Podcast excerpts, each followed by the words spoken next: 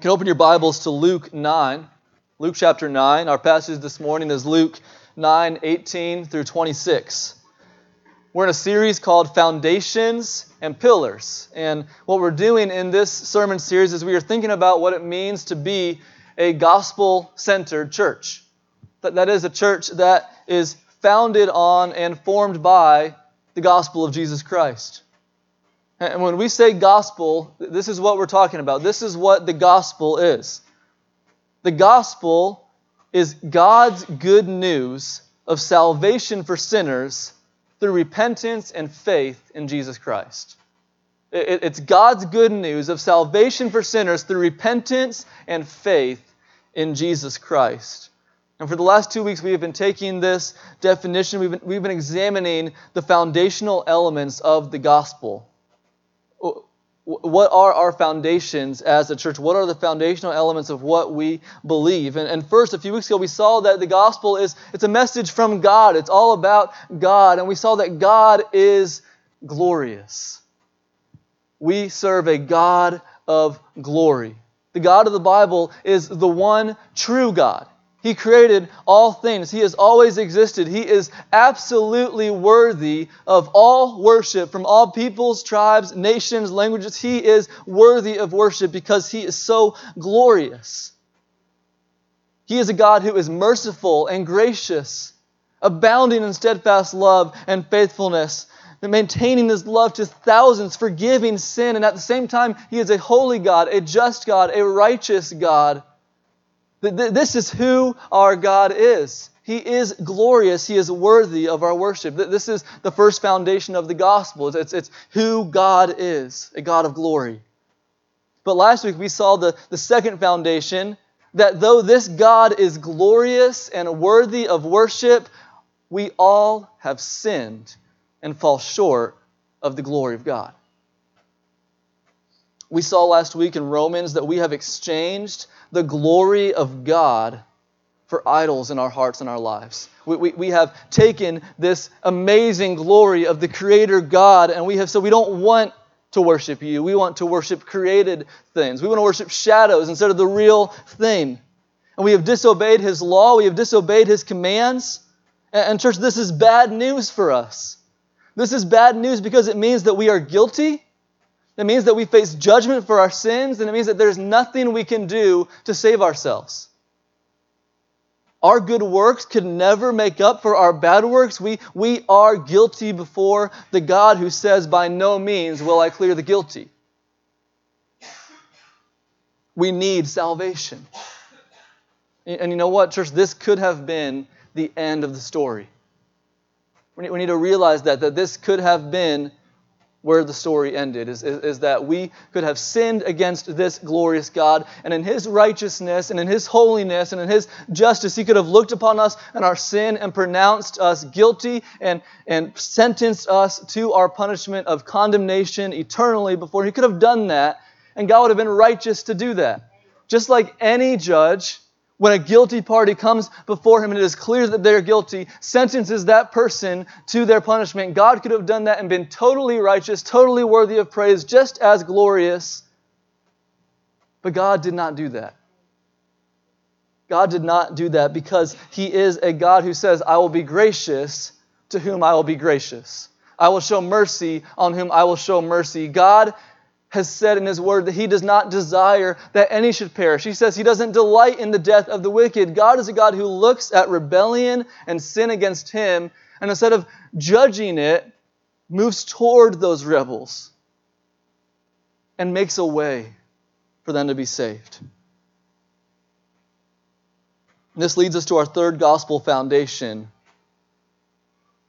Because God, God does not just say, when we sin against Him, oh, it's okay, I forgive you. Because again, that, that would not be just, that would not be righteous, that would not be holy. Just, just like we don't, we're not going to go into a courtroom and, and expect a judge to say, guess what? It's forgiveness day today. Anyone who comes in, forgiveness is the answer. And we would, we would hear that and see that, and we would say, that, that's not just, that's not good, that's not right. God, God does not pronounce forgiveness day and just say all, all sins brushed under the rug, Don't worry about it. Do over. Mulligan. No, God doesn't do that. Yet He makes a way by sending His Son, Jesus Christ. The good news that God brings to guilty sinners in the gospel is that salvation is available in and only in Jesus.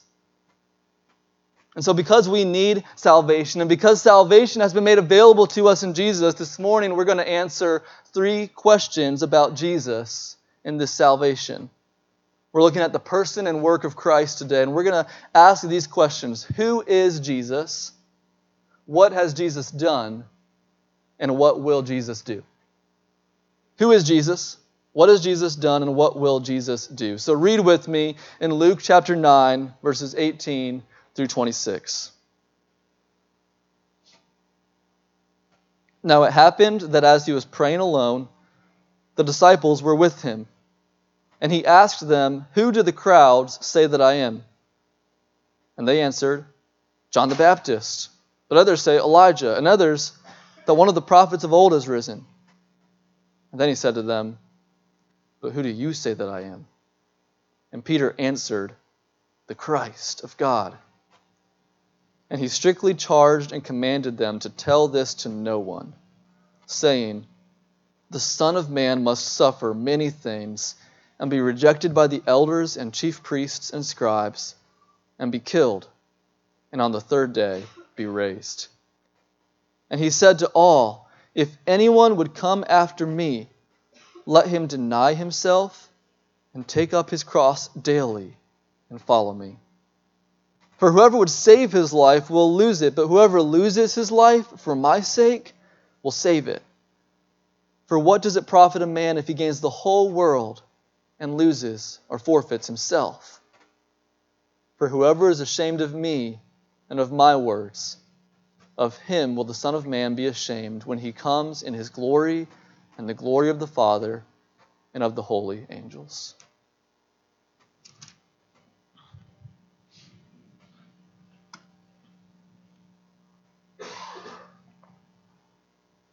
Who is Jesus?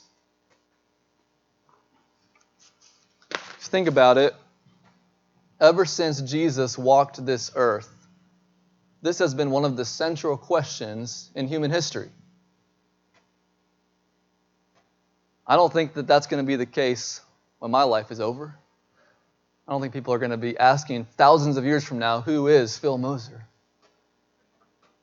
Jesus his life demanded an explanation. It demands an explanation. Who is Jesus of Nazareth?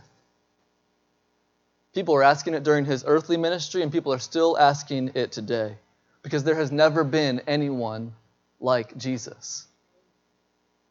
He, he healed the sick, and he didn't just heal one or two people, he healed everyone who came to him. When he encountered someone who was possessed by demons, the demons fled from him. Multiple times he fed thousands of people with a single lunch. He even was raising the dead back to life. And, and, and, it, and it begged the question who is this? Who is among us in Jesus? Who is this man who touches leprosy and makes it go away? Who is this man who heals the sick with just a word from miles away? Who is this man who calls the dead back to life? Who is Jesus? In verse 18 of our passage, Jesus poses this question to his disciples. He had sent them out at the beginning of chapter 9. We see that he sends out the disciples to the villages and they're preaching the gospel, they're preaching Jesus, and he says, Who do the crowds say that I am? Who do the crowds say that I am? What, what were the crowds saying about Jesus? Well, you'll see a common thread here. Some said he was John the Baptist. Now, now, John was a modern day prophet in Israel. God had sent him, as we know, to prepare the way for Jesus. But John had been beheaded by Herod, and apparently some people believed that, that maybe he wasn't beheaded, or maybe he has some, somehow God has sent him back in this person now named Jesus, but he's John the Baptist. Others thought he was Elijah. God promised, the very end of the Old Testament scriptures, God promised to send Elijah before the day of judgment, before the day of the Lord. And, and, they, and they thought this, this must be Elijah. God, God is about to return. This must be Elijah. Others, they really didn't know. They said he, he must be a prophet of old, that, that God has somehow risen back to come to us. Maybe he's Moses, maybe he's Samuel, maybe, maybe he's Isaiah. Well, the common thread is that Jesus was a prophet. And he, he was a prophet that was so powerful that, that, that there was this sense that he, he must be someone that, that is maybe come back from, from before, that God has sent back. This, this, this is significant. Something about him is significant. He, he's a prophet, though. He, he is endowed by God with power to do all these miracles, and he's, he's teaching with authority, calling people to repent. He, he's a prophet. He's one of God's prophets. Now, of course, Jesus was a prophet. In fact, we, we could say, we should say, he, he is the preeminent prophet of all the prophets. He spoke with authority from God, and people knew it about him. But, but you know, this explanation of Jesus doesn't make sense. It doesn't make sense. Think about the prophets of the Old Testament. What, what did the prophets do? The prophets called Israel back to God. The, the prophets said, Return to the Lord. And Jesus called people to repent, but then he would come and he would say things like this He would say, All you who are weary and heavy laden, come to me, and I will give you rest. What prophet in the Old Testament ever said, Come to me? You think of one? No, no. Prophets never said, Come to me. They said, Thus saith the Lord, return to the Lord. They, they, they were just the spokesman, but Jesus says, Come to me. Follow me. You know, the prophets called people back to the law of God. They called them back to obedience. But Jesus comes and he says, I am the fulfillment of the law. He says that the law is all about me and I am the one who fulfills it. Jesus called himself the Lord of the Sabbath. Jesus granted people forgiveness of their sins. Jesus understood himself to be much more than a prophet. He understood himself to be the one that the prophets pointed to. You know, the crowds today, in our day and age, still explain Jesus this way. This, this is still the explanation. His, his life demands an explanation, and, and what people say is Jesus was a good teacher. Jesus was a good moral example. Jesus taught us to love each other. He, he was a good teacher, he was, he was a prophet. There are even other religions that want to claim Jesus as one of their prophets, but this will not do. It does not take into account what he actually taught. In his classic book, Mere Christianity, C.S. Lewis says this A man who was merely a man and said the sorts of things that Jesus said would not be a great moral teacher. He would either be a lunatic on a level with the man who says, I'm a poached egg, or else he would be the devil of hell. And then he says this Let us not come with any patronizing nonsense about his being a great human teacher. He's not left that open to us, and he did not intend to. So, so right now, let's listen to C.S. Lewis. Let's, let's understand that we are not going to just say Jesus was just a prophet. He was a prophet, but he's much more than a prophet. To say that about him is, is to just ignore all the things he said about himself. Jesus claimed to be much more than a prophet, and he showed himself to be much more than a prophet. And the disciples knew this. The disciples had been around him. They knew his teaching, they knew his miracles, and they knew he was more than a prophet. So he turns to them and he says, But who do you say that I am? Who do you say that I am? And, church, this is the question that each of us is asked this morning. Who do you say that Jesus is? On behalf of the disciples, Peter answers, the Christ of God.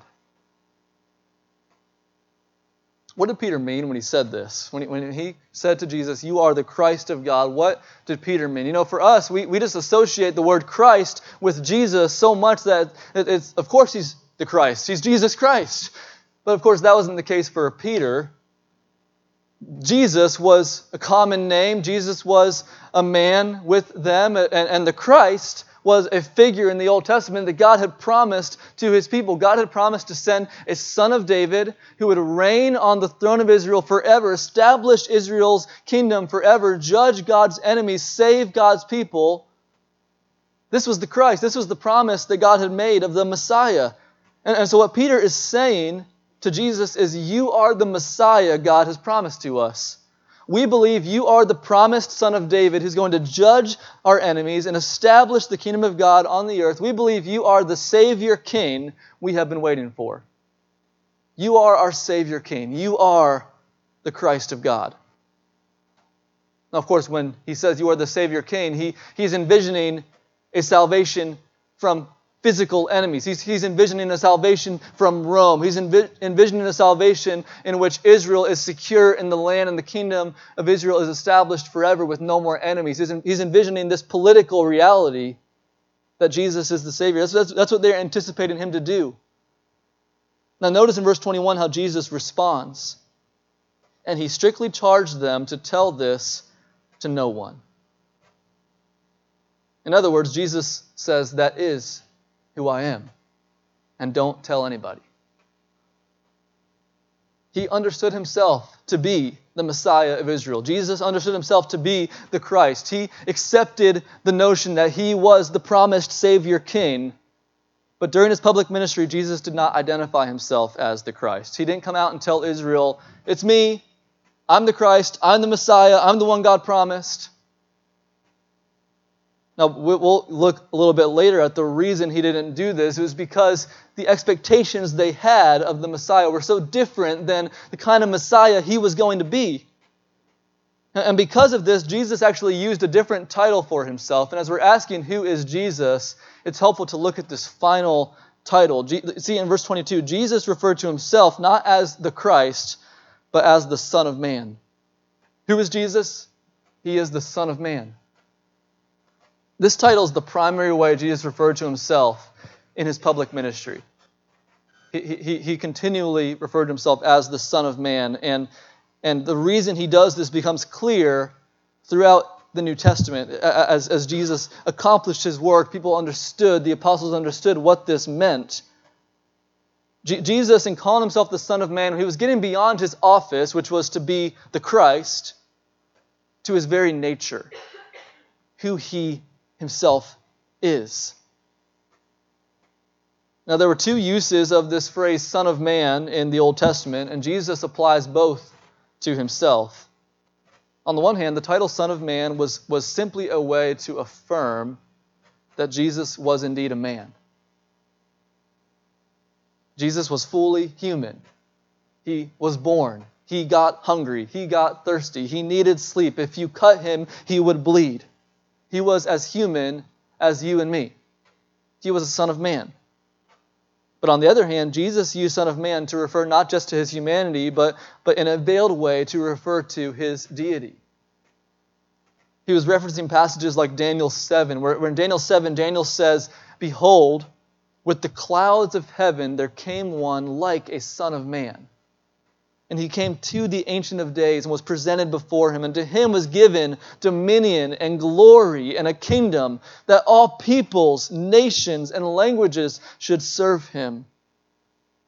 So Jesus was teaching that he was this glorious Son of Man. He was teaching that he was the one who would receive glory and whom all nations would bow down to and serve. He, he's distinct from God. He, he, you see in that Daniel passage, he is presented to the Ancient of Days as God, yet he receives glory from God, and he is, he is worshipped alongside of God. By saying he's the Son of Man, Jesus is preparing the way for us to understand that he is the Son of God. This divine glory was veiled during his public ministry, but after his resurrection, the apostles' testimony was clear. Who is Jesus? This is what they said after his resurrection Jesus is the Christ. But more than that, Jesus is the Lord, Yahweh, the God of Exodus 34, who revealed himself to Moses, the Lord, the Lord, a compassionate and gracious God. That's Jesus.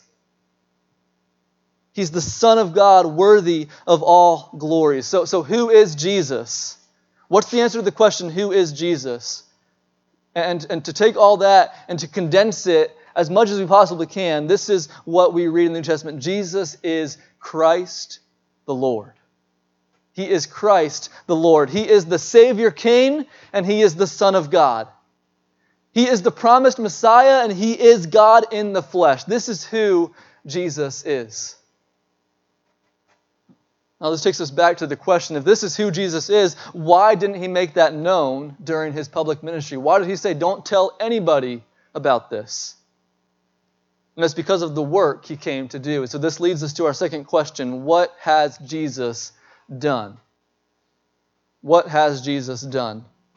And of course, we're reading this from the vantage point of Jesus predicting what he would do today. And as we look back, we see that he has accomplished these things. In verse 22, he says, Here's what he needed to do The Son of Man must suffer many things and be rejected by the elders and chief priests and scribes and be killed, and on the third day be raised.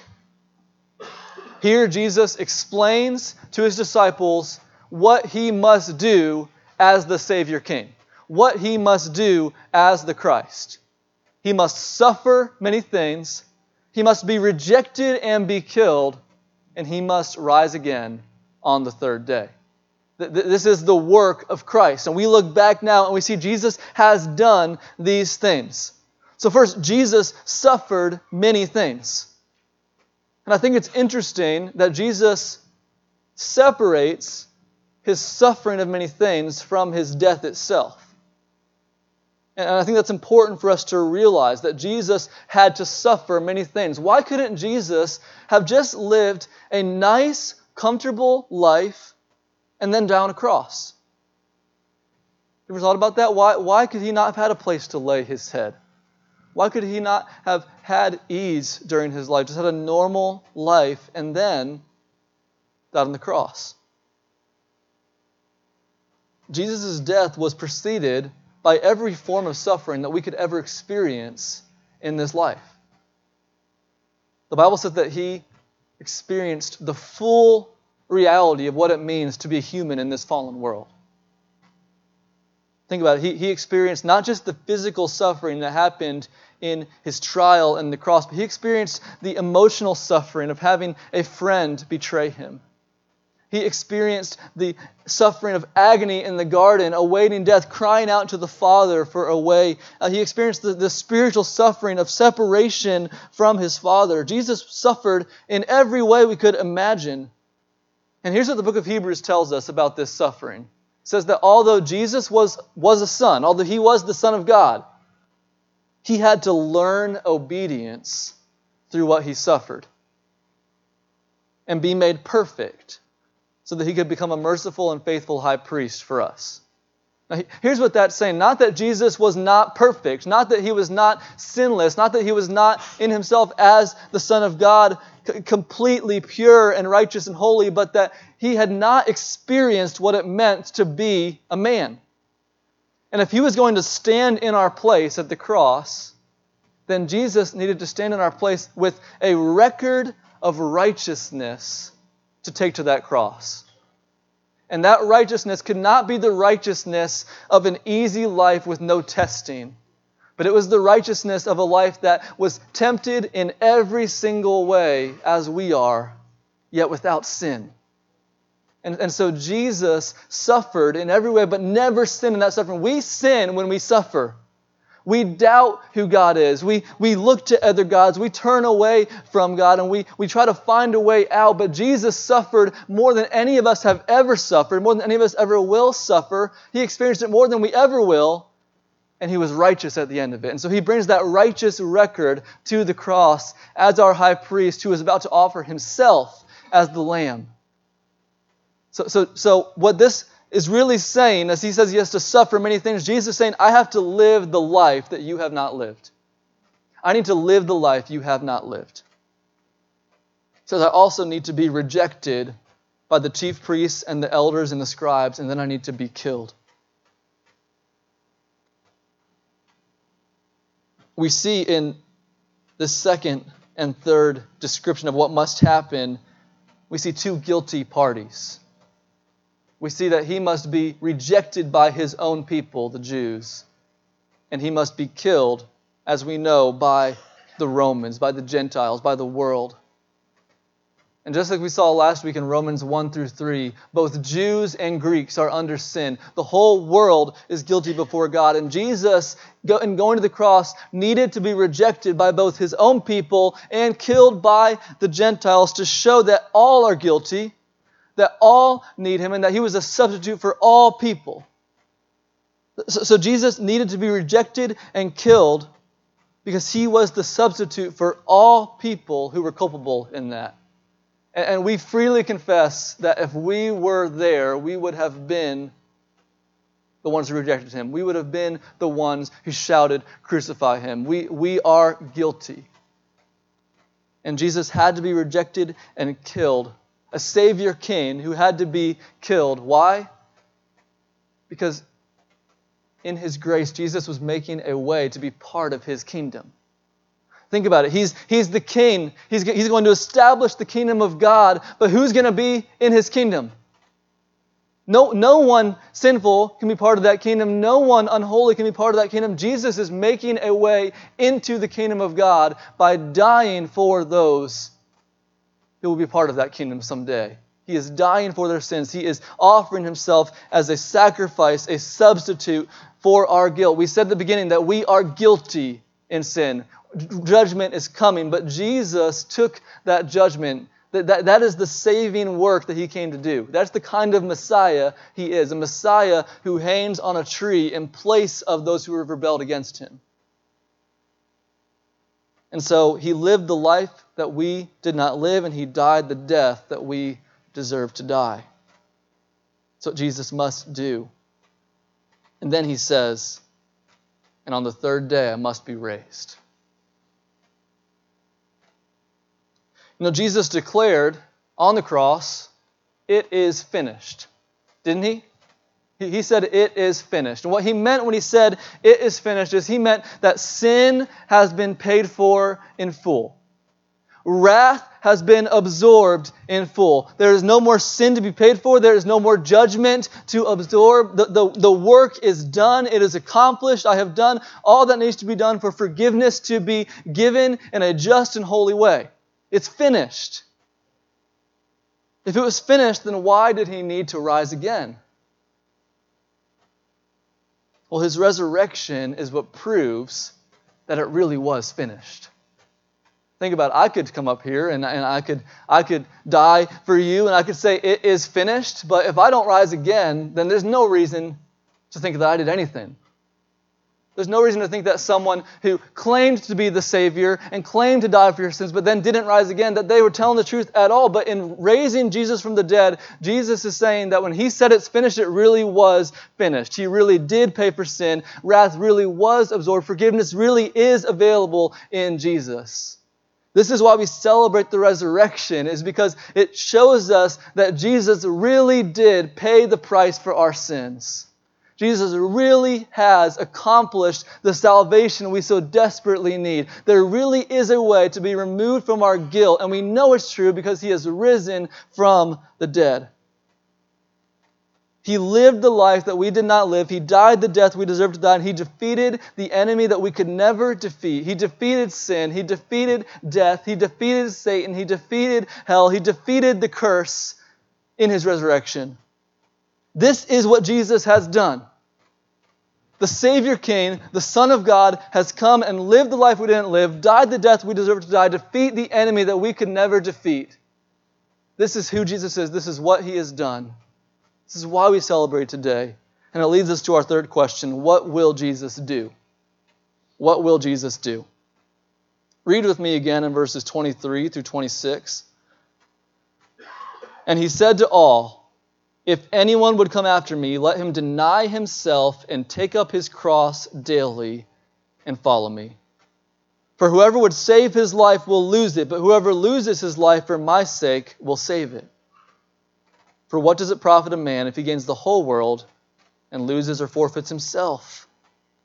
For whoever is ashamed of me and of my words, of him will the Son of Man be ashamed when he comes in his glory and the glory of the Father and of the holy angels.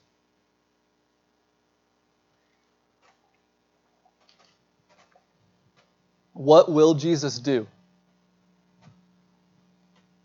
Here's what he says He says that he will save all who come after him, and he will judge all who reject him. This is what Jesus will do. He will save all who come after him, he will judge all who reject him. He, he holds out two options in this passage come after him or turn the other way. And with both of these options, he doesn't just lay that out there and say nothing else. He gives reasons, he gives motivations. You see in this passage, verse 24, for whoever saves his life. Verse 25, for what does it profit a man? Verse 26, for whoever is ashamed of me. He's giving reasons to us to do what he says. He's urging us to come after him. He's, he's, he's beckoning us to respond the right way here. And what he, what he does is he, he gives the cost and the reward of coming after him first. He, he, he says, first, the cost. To come after Jesus, what, what is the cost? You must deny yourself, take up your cross daily, and follow him. And, church, I want us to recognize this morning that he says, take up your cross daily. And so, if you've been a believer for some time, if there was a point in your life when you did this, you, you denied yourself and took up your cross to follow Jesus, you need to recognize that is an ongoing call in your life. Every day of your life, Jesus calls you to deny yourself, take up your cross, and follow Him. He's calling us to lose our lives for His sake. Think, think about what He's saying. He says, deny yourself. That essentially saying, say no to yourself. When, when, when your heart wants to run after sin, when your heart wants to run its own way, you, you say to your heart, No, you're, you're not the king anymore. Jesus is the king now.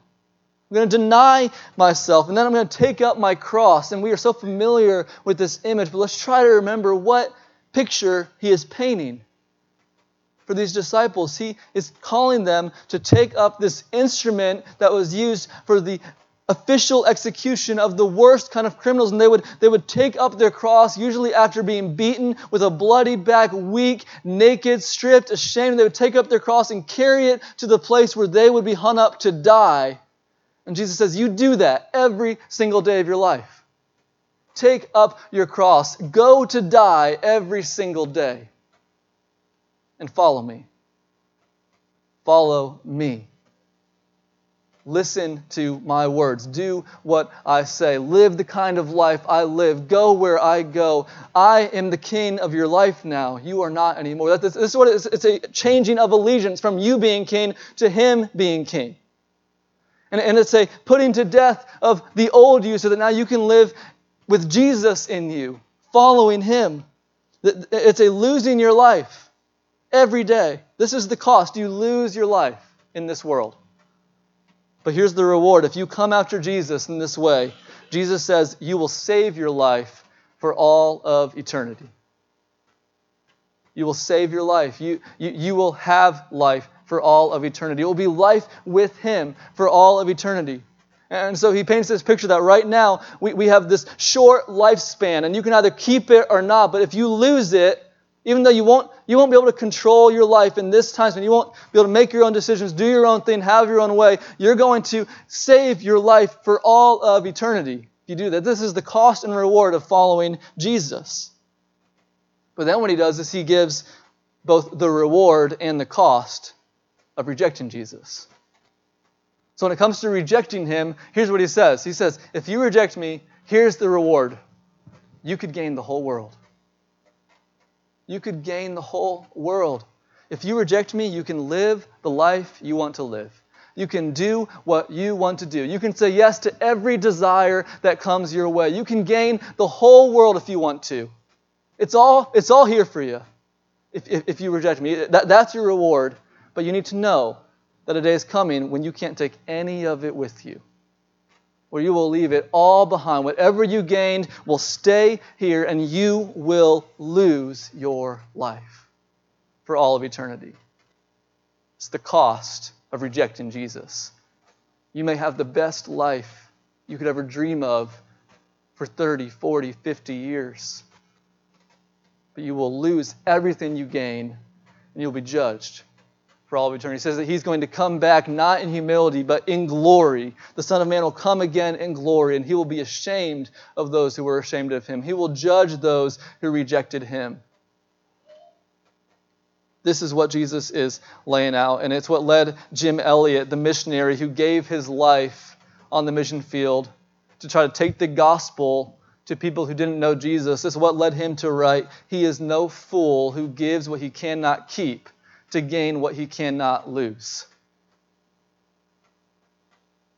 We can try our very best to make this life all it could possibly be, but we can't keep any of it. And how foolish is it of us to try so hard to accumulate as much as we can in this life here and now, only to lose it all, when we could lose our lives now and gain Christ for all of eternity?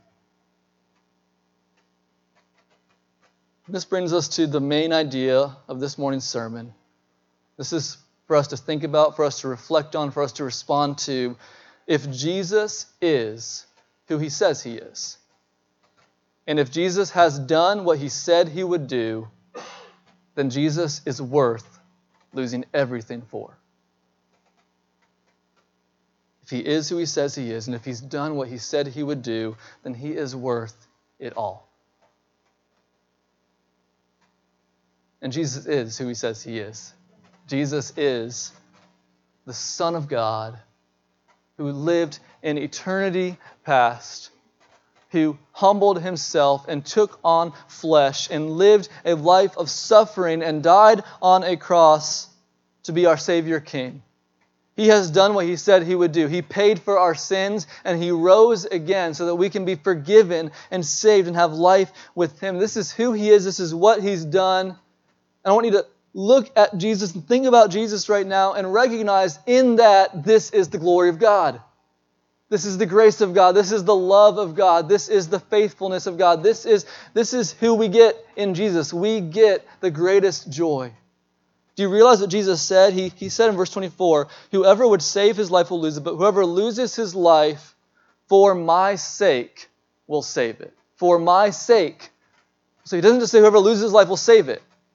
He says, Whoever loses his life for my sake will save it. And, and this is what we need to recognize now is that, is that Jesus, as the Savior, is not someone who comes and, and saves you and walks away and lets you go do your own thing. Now, when Jesus saves you, you come to recognize that He's the one I need. He's the one I want. He's, he's the one I, that, that, that my life needs to be about. He's the joy. He's the one I'm saved to and you lose your life for his sake. What you want is not life generally forever. You want life with Jesus forever when you recognize who Jesus is and what he's done for you. And so, this morning on this Resurrection Sunday, when we celebrate that Jesus has risen again, He has paid for our sins, we can be forgiven and be saved and have eternal life. Let's recognize that this is not so that we can just have a, a happy existence apart from Christ forever, but so that we can have life with Him forever. And let's lose our lives here now because we know that we'll be raised with Him again someday. We can lose our lives because He has promised us that we will get them back we will be raised with him. And so let's sing to him this morning. Let's have the music team come and sing to him and rejoice in the hope of the gospel. if you do not know Jesus today, maybe you're a child who is in here that has gone to church your whole life. Maybe you're someone who has been around the church, been around Jesus, maybe confessed Jesus, but you realize this morning that you have not lost it all for his sake. Then as we sing, call you to lose your life. Give it to Him. Surrender the kinship of your life to Jesus and say, Thank you for saving me. I give it all to you. And you will know the joy that comes in Jesus. Let's just stand and sing together.